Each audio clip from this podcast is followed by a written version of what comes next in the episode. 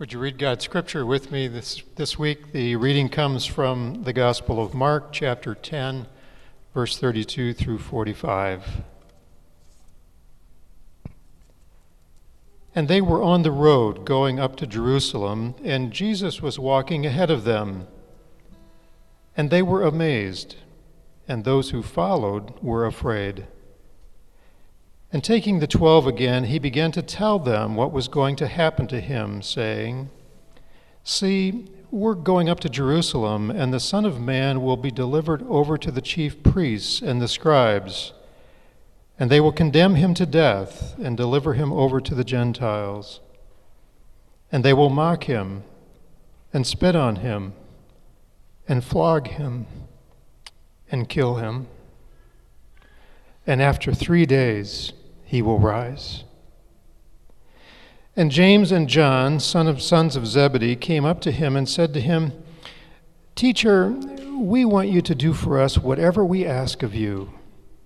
And he said to them, What do you want me to do for you? And they said to him, Grant to us to sit, one on your right hand and one at your left, in your glory.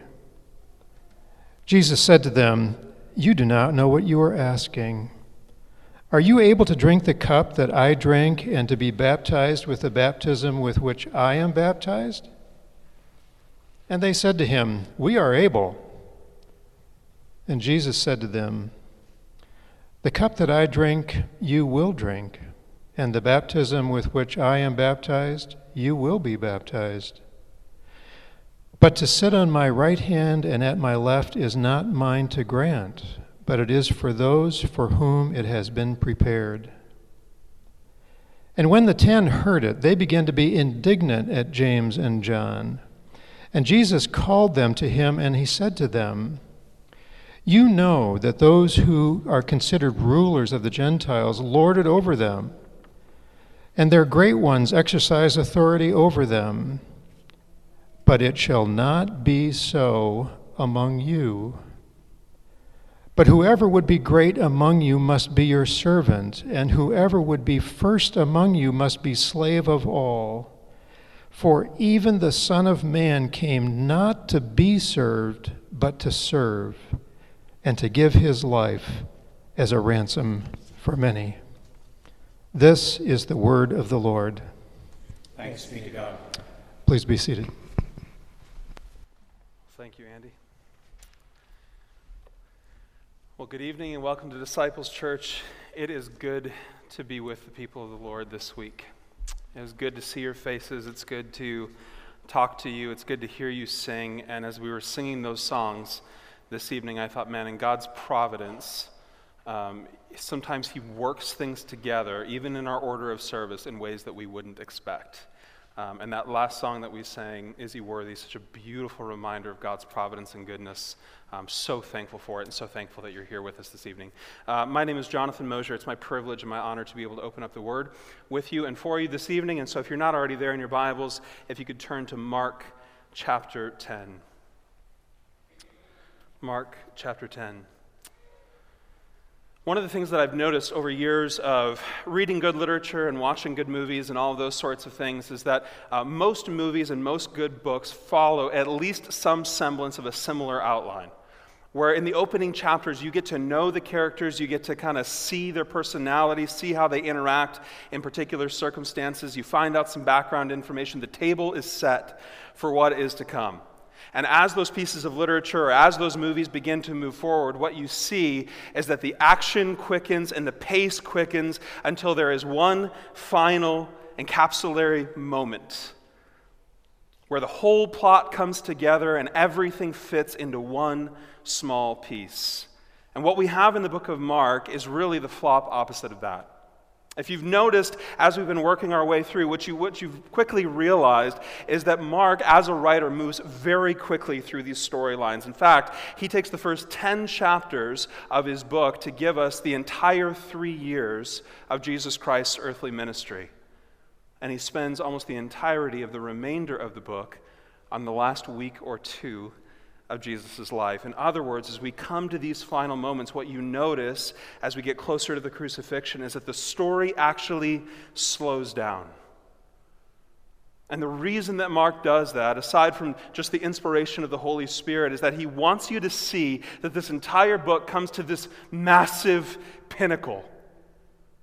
That the crucifixion, the death, the resurrection of Jesus Christ is what's central to everything else that he has been talking about and that he will talk about. In fact, even broader terms than that, the death and the resurrection of Jesus Christ is what the entire Old Testament is leading up to, and it's what the entire New Testament is speaking of. It is the whole of our faith. If we had to pick a pinnacle, a single moment or series of moments in the life of Jesus Christ upon which to rest, it would be this exact piece of time that Mark rests on. As we continue on this week, we're closing in on the end of what is known as the Great Discipleship Discourse that begins in Mark chapter 8 and comes to a close in Mark chapter 10, verse 52. So we'll be finishing that up next week. And throughout these weeks, as we've been walking through this discourse, we've noticed several patterns that have emerged. But the primary one, or at least the one that really jumps out if you're paying attention, is that in each of these chapters, Jesus begins to tell the disciples about his pending death. He begins to prophesy his own crucifixion, his trial, everything that he's going to face. And what you notice each time that that happens is that the disciples respond inappropriately. And that's a very kind word for how they respond. We see in Mark chapter 8, verses 31 and 32, Mark chapter 9, verses 30 and 31, and Mark chapter 10, in verses 33 and 34. You don't have to remember those, just remember 9, uh, 8, 9, 10, and the, and the number 30, and you'll be able to track these down. These are all the places where Jesus begins to talk about his own coming death. And the reason that the disciples responded so inappropriately in all of these scenarios is because they did not understand what Jesus was saying. They had no comprehension, no use for, no understanding of a Messiah that was going to die. And in fact, in their minds, it would be fair to assume that the idea of a Messiah who is going to die would be worthless. The whole purpose of a Messiah, at least in their mindsets, was one who was going to deliver his people and establish a kingdom and, and secure salvation for the people of Israel. And they had all kinds of political presumptions and and kingdom presumptions about how that was going to play out, but none of them included the fact that the Messiah was actually going to die. And so you see the disciples responding to these heartbreaking words of Christ, and they really are heartbreaking. You see them responding in the most inappropriate way imaginable. They were trying to look for a metaphor, some means by which to understand these claims of Jesus Christ that made no sense to them. In Mark chapter 8, upon hearing the prophecy of Jesus' death, Peter rebukes Jesus. Do you remember that? He actually calls Jesus out. He pulls Jesus aside and says, I hate to be the one to break it to you, but you've got to stop talking like this. You're making people uncomfortable. You can't die or you're not the Messiah. Don't you get that? And do you remember the response of Jesus Christ to Peter? Get behind me, Satan. And then in Mark chapter 9, as Jesus once again tries to foretell his death and give the disciples an awareness of what is to come, the disciples respond in that moment not by responding to the claims of Jesus Christ, but by beginning to argue with one another about who was going to be the greatest in the kingdom. But maybe the most, maybe the biggest swing and the miss on the part of the disciples is found here in Mark chapter 10. And each time this happens, what you'll notice Jesus do is he responds by graciously teaching the disciples about what the essence of servanthood and sacrifice is. My encouragement to you is to, on your own time, go back and look at those portions of Mark chapter 8, Mark chapter 9, and Mark chapter 10, because what you'll find is that Jesus is stating unequivocally that to truly understand his sacrifice will inevitably lead you to a life of service. And that, as Dave pointed out when he preached his sermon on Mark chapter 9, the pursuit of greatness in and of itself is not the issue. In fact, it's interesting. We would presume, maybe, with our understanding of humility, that one of the things that Jesus would criticize is the idea that we actually desire greatness. But that's not what Jesus does. Instead, he says, no, to desire greatness is inherently a good and right thing. The issue is that we falsely believe that greatness is found in making much of ourselves. We have a completely convoluted idea of what greatness is altogether. But conversely, the true greatness is found in lovingly and sacrificially pouring your life out for those to whom God has sent you. And if we had to point to one verse in the book of Mark that encapsulates the heart of Jesus for his disciples and ultimately then for us, it would probably be found in this passage in Mark 10:45 for even the son of man came not to be served but to serve and to give his life as a ransom for many. So the question for us as we look at this text this evening is how does understanding the sacrifice of Jesus lead to a life of service to God and others?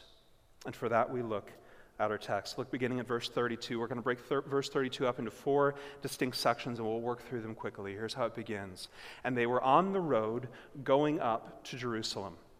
Now, just to stop there to set the scene, this is Jesus' final ascent to Jerusalem. And we've heard these words all throughout the book of Mark that they ascended to Jerusalem and they descended to Jerusalem. Jerusalem is set up on a hill. So, geographically, of course, those were the only two means of getting there or back. But but we've seen that language frequently. But when we hear it this time, in context of what we know is coming, it has a very different sound to our ears. There's a sense of dread as we read this verse in Mark 10, because this is Jesus' final ascent. And when we get to chapter 11, we're going to see his triumphal entry, which is something that we typically celebrate on Palm Sunday each year. And as the time of the crucifixion draws nearer, it is clear that Jesus himself is preoccupied. Now, why do I say that? Look at the next part of the verse, the second half of verse 32. And Jesus was walking ahead of them. Now, that may or may not jump out at you, but that is unique language in the book of Mark. Every time Jesus has been on the road with his disciples, he's been walking with them, he's been talking with them. We can presume that he's been laughing with them and correcting them and doing all of the things that a loving teacher and friend would do with his followers when they're out together. But in this passage, we're told that something different happens. Jesus is actually walking ahead of them, he knows what lies ahead. He's not dissuaded. He's not walking away from Jerusalem. He's not avoiding the fate that he knows lies in front of him, but he is certainly preoccupied with it. And yet, or in addition to that, he is not engaging them as he always had. It's got to be disconcerting that for three years you've walked side by side with somebody in conversation in good times and in bad times and getting corrected or trying to understand, but here in this moment, all you get from Jesus is silence. And judging from what, what, about, what Jesus is about to say, it's fair to presume that Jesus is feeling the weight of what lies ahead. And look at the response of the disciples because they certainly feel that something is strange. And they were amazed. And those who followed were afraid. And we're not told why the disciples were amazed. We're not told explicitly why they were afraid. It could be that they knew the threats that had been coming from the Pharisees and they had heard that the religious leaders had a plot to kill Jesus. They were certainly aware of that fact. But for all of this time, they've been far away from the religious structure, far away from the religious elite, far away from the Pharisees. There was nothing really to be concerned about when they were out in the middle of nowhere. But now, as they're walking back into Jerusalem, the disciples have an awareness that they are walking into the lion's den. This is the center of the religious elite. This is the home base of those who desired to kill Jesus. Or it could be that they were just thrown off because this wasn't Jesus' normal pattern. But regardless of what it was that caused both the awe and the fear, it's fair to presume that they were afraid because they didn't know exactly what lay ahead. But listen, there is nothing safer than following Jesus into the unknown. Verse 32 again, and taking the twelve again, he began to tell them what was to happen to him, saying, See, we are going up to Jerusalem. And the Son of Man, that's that favorite moniker of Jesus for himself that comes from the book of Daniel. The Son of Man, speaking of himself, will be delivered over to the chief priests and the scribes, and they will condemn him to death and deliver him over to the Gentiles. And they will mock him and spit on him and flog him and kill him.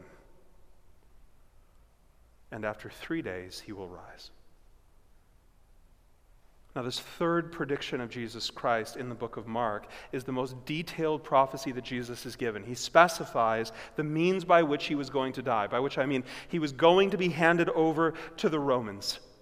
And what he, what he says in this passage is reminiscent of what we find in Isaiah chapter 50 and Isaiah chapter 53, where the prophet Isaiah foretells the Messiah's death. And Jesus here adds his own details.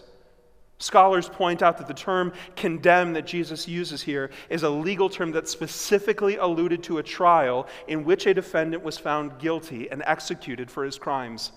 In other words, Jesus, through awareness given to him by the Holy Spirit, knows that there is a trial that will lay ahead for him at which he will be falsely convicted. And Jesus, with his heart of compassion for the disciples, wants to prepare them for what lies ahead. And just as he'd done in the two previous passages, Jesus prophesies his own resurrection, which is going to be important as we move forward.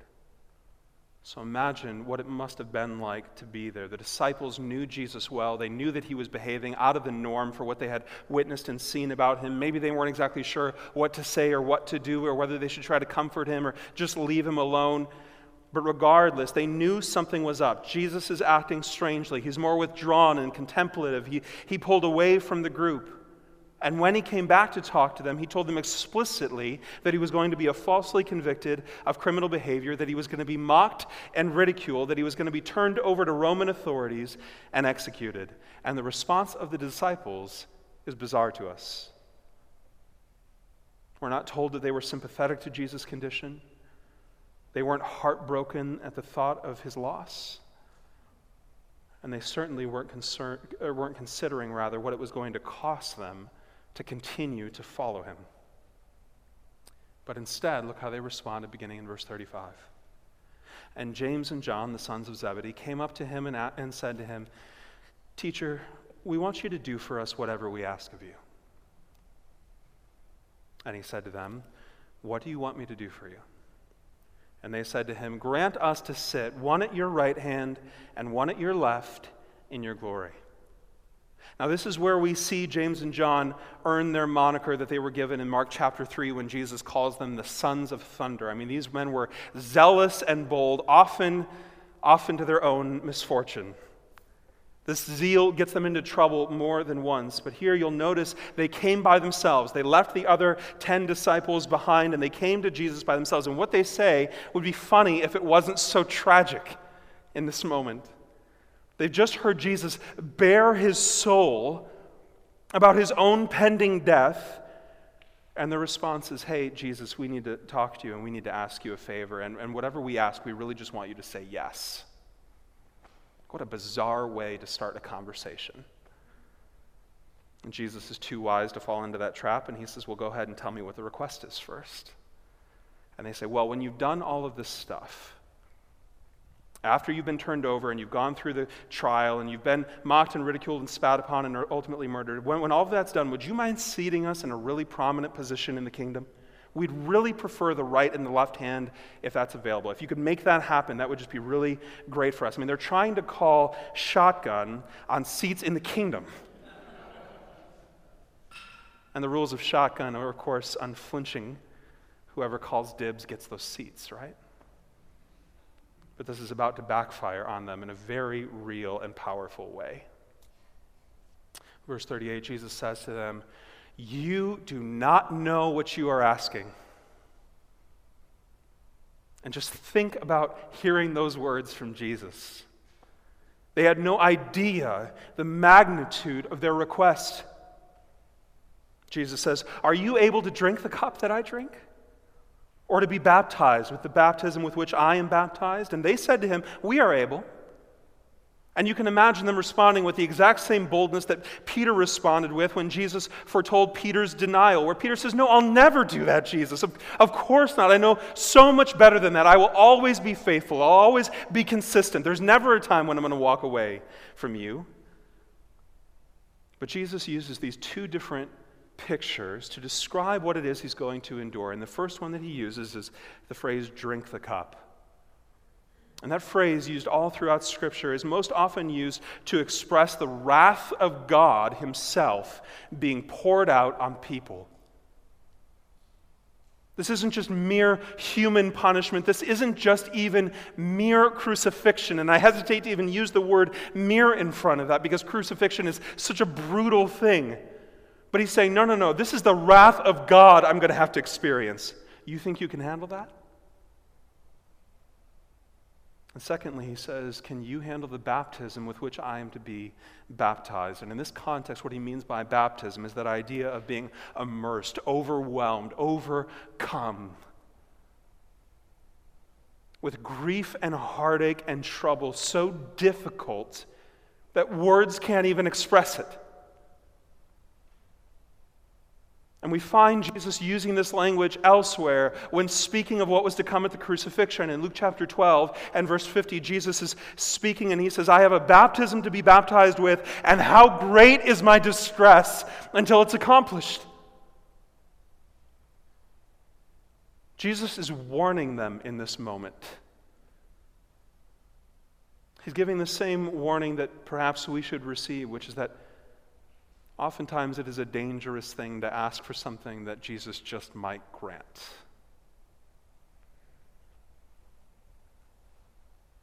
And when they said, Yes, Lord, we're able to withstand these things, they had no comprehension of the cost of their commitment.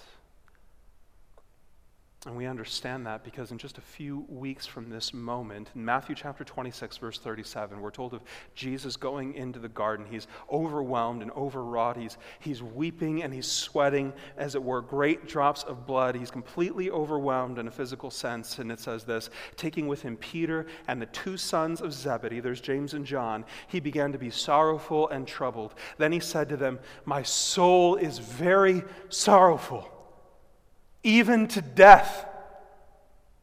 Remain here and watch with me.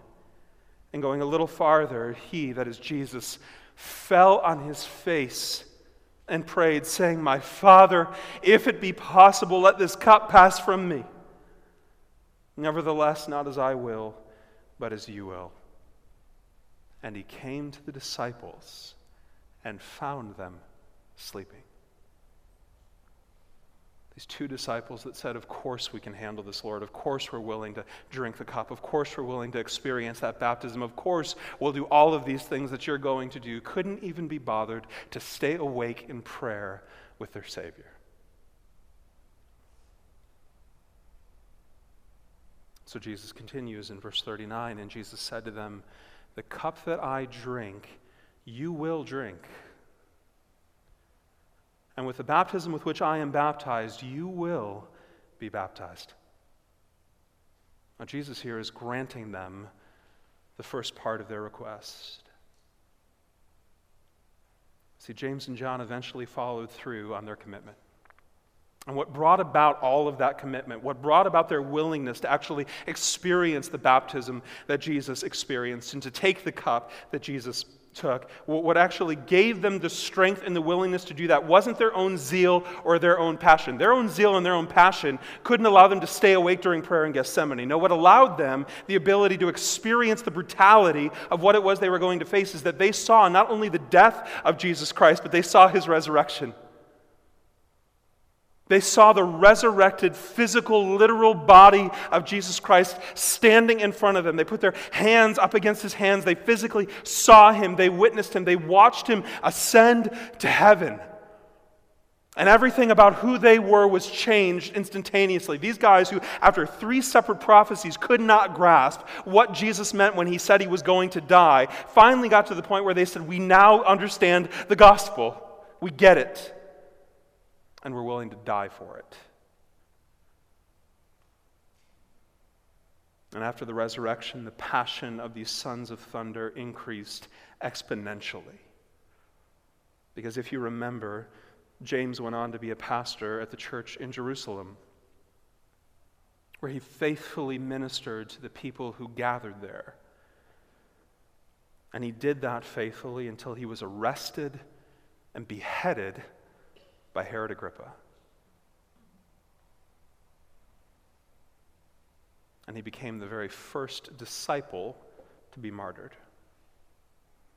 And for his part, John, the beloved disciple, went on to write about a quarter of the New Testament, making massive contributions to the church through the work of the Holy Spirit and the sovereignty of God. And as he's ministering and as he's teaching and as he's writing and as he's caring for the people that God has placed around him, ultimately he finds himself at odds with the establishment. He finds himself arrested and he's taken in. He needs to be boiled alive in, in burning hot oil in a cauldron over flame. He is literally dipped into burning oil. And according to Tertullian, a historian and theologian writing in the second century, as John was immersed in that oil and came back out, somehow he was still living. And those who had intended to execute him were so freaked out by the fact that John remained alive that they just said, Get this guy out of here. And they exiled him to the Isle of Patmos, where he lived out his natural life until he died. And so, together, in a fitting irony, James and John were the first and the last of the disciples to die for the cause of Christ. Understand, brothers and sisters, that when Jesus calls us to count the cost of discipleship, he is inviting us to consider those things sincerely. We ought to actually give thought and consideration to what that cost might be. Because Paul is going to speak about this all throughout the New Testament, and maybe my favorite portion of Scripture where he addresses this. He says this in Philippians chapter 1, beginning in verse 29. Paul writes, For it has been granted to you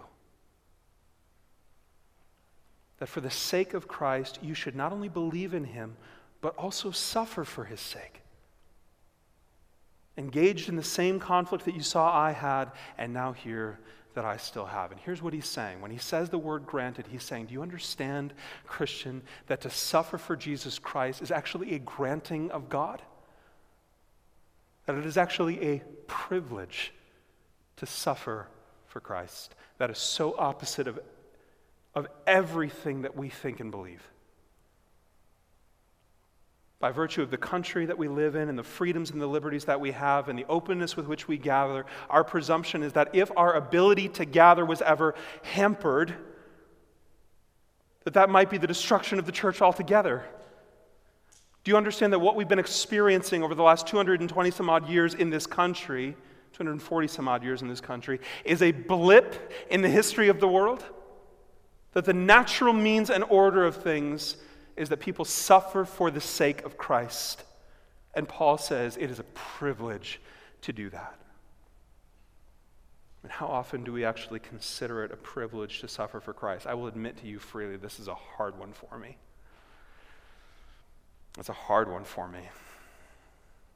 I don't want to suffer, I don't like suffering.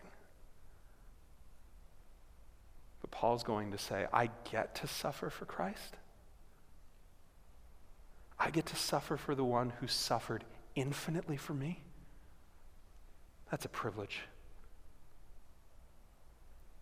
And listen, in your and my lifetime, the suffering we experience may or may not be persecution, but there will come baptisms by fire. There will come moments of suffering. There will come dark nights of the soul that prove to us where our affections and our hope lie. Jesus continues writing to them, he says, or speaking rather to them, he says, But to sit at my right hand or at my left, that is not mine to grant, but it is for those to whom it has been prepared. Jesus is saying, Look, there's going to be a feast that's in my name. And, And all the believers of all the days and all the ages are going to be gathered there together, and we're going to worship together and we're going to eat together. It's actually part of what we remember when we gather for communion. We're looking forward to a day when we're actually reunited in the presence of Jesus Christ, and there's this feast and there's this party in the name and in the honor of Jesus himself. And he says, There's going to be this party, and it is going to happen, but the guest list is not mine to decide. Where people sit and the seating arrangements, that's not mine to prepare but rather that, that God the Father, in his sovereign electing grace, has prepared seats for those in his kingdom. And we have no idea who might sit in those seats. But here's the guarantee if you follow the logic of Jesus through these last three chapters. The guarantee is that those who end up sitting in those seats will be the ones least expecting it. Because they will be the ones who are most aware of the worthiness of God and most aware of their own unworthiness. After all, the last will be first, and the first last. Verse 41 And when the ten heard it, the other disciples now hear what's just happened, they began to be indignant at James and John. Now, the charitable reading of that verse is that the other 10 disciples were just appalled at this behavior of James and John. How dare you guys act like this? You see Jesus is having a hard time, and rather than checking in on him and seeing if there's anything that you need, you go and make a request. I just can't believe you would be so selfish. But personally, and this is just my reckon, I read this as their own regret that they didn't think to ask first.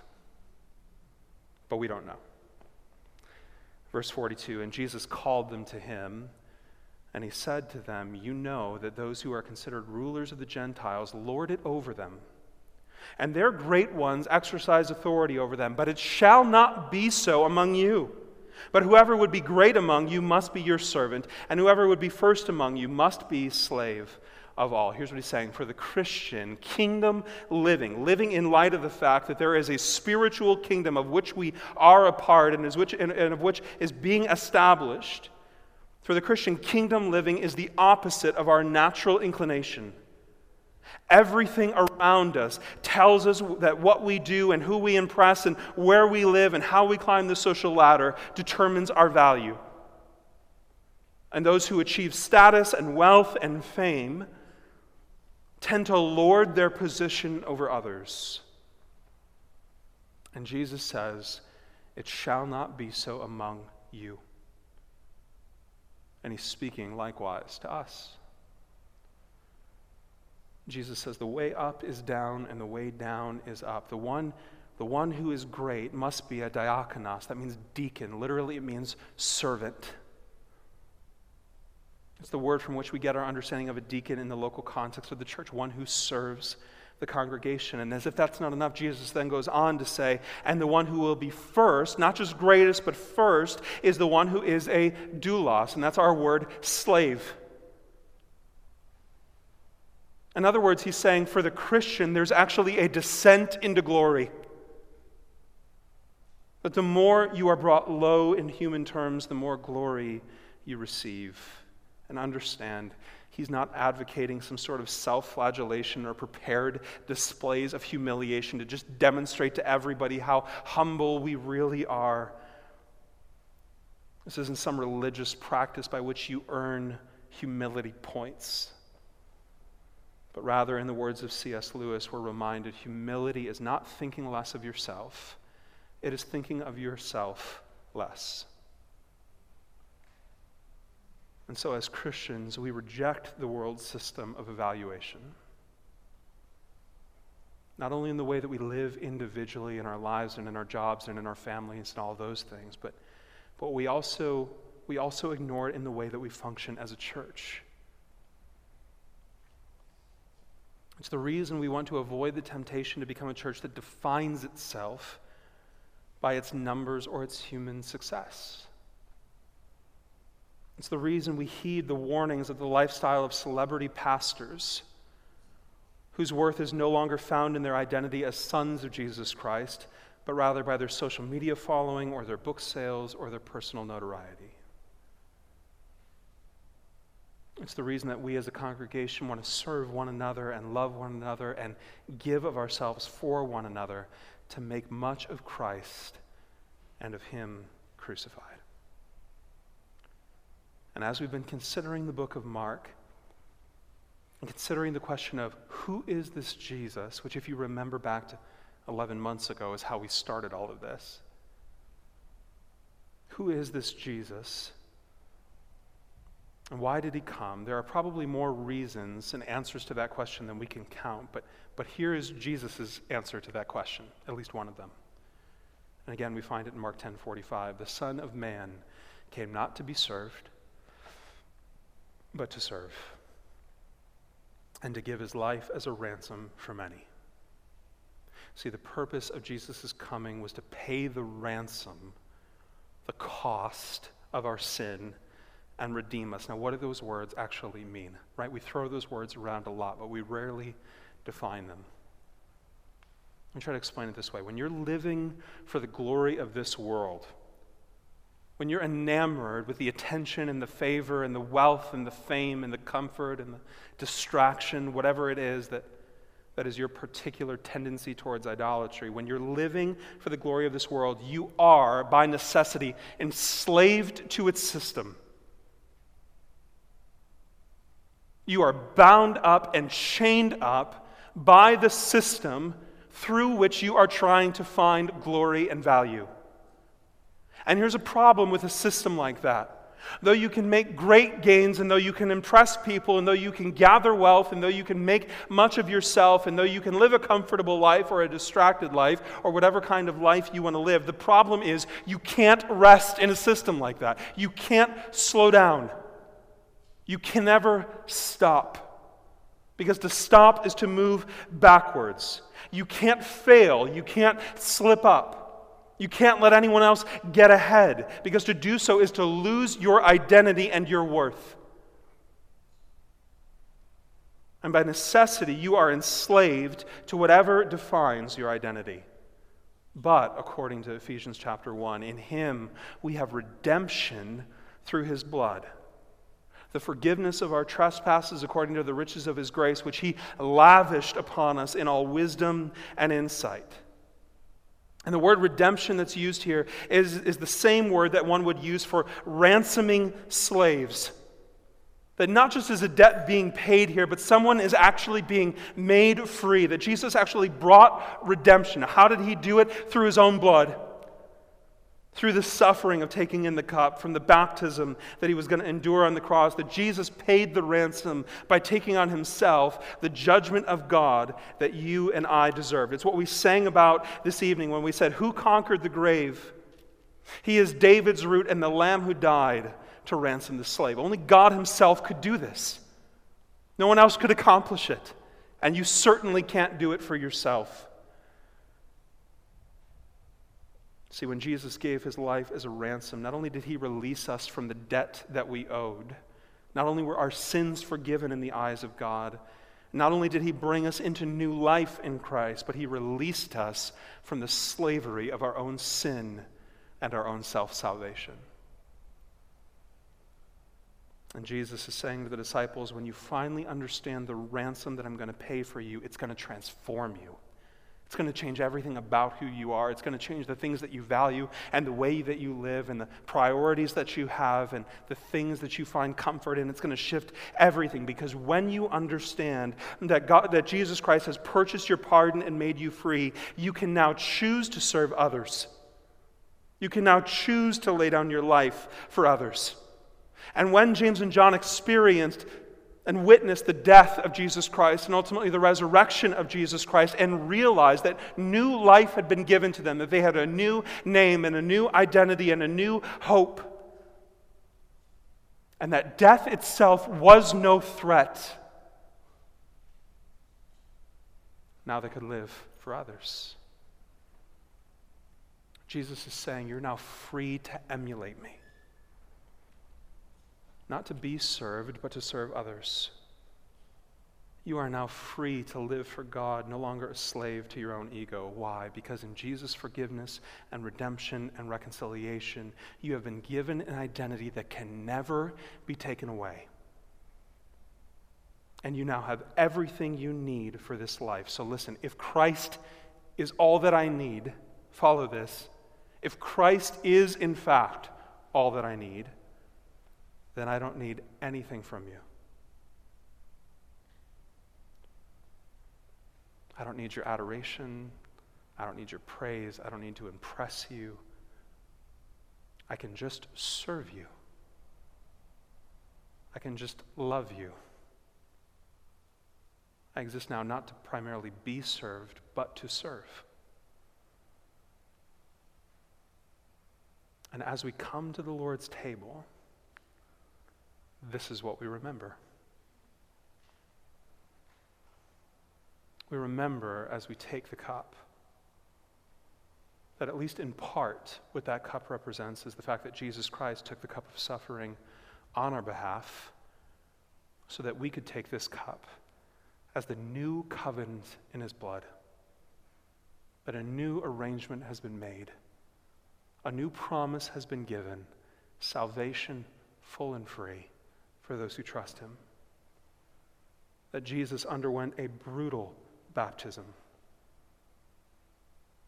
that his body was torn and shredded and nailed to a cross so that you could partake of it and that Jesus came to serve so that we could freely choose to serve one another and become slaves of all.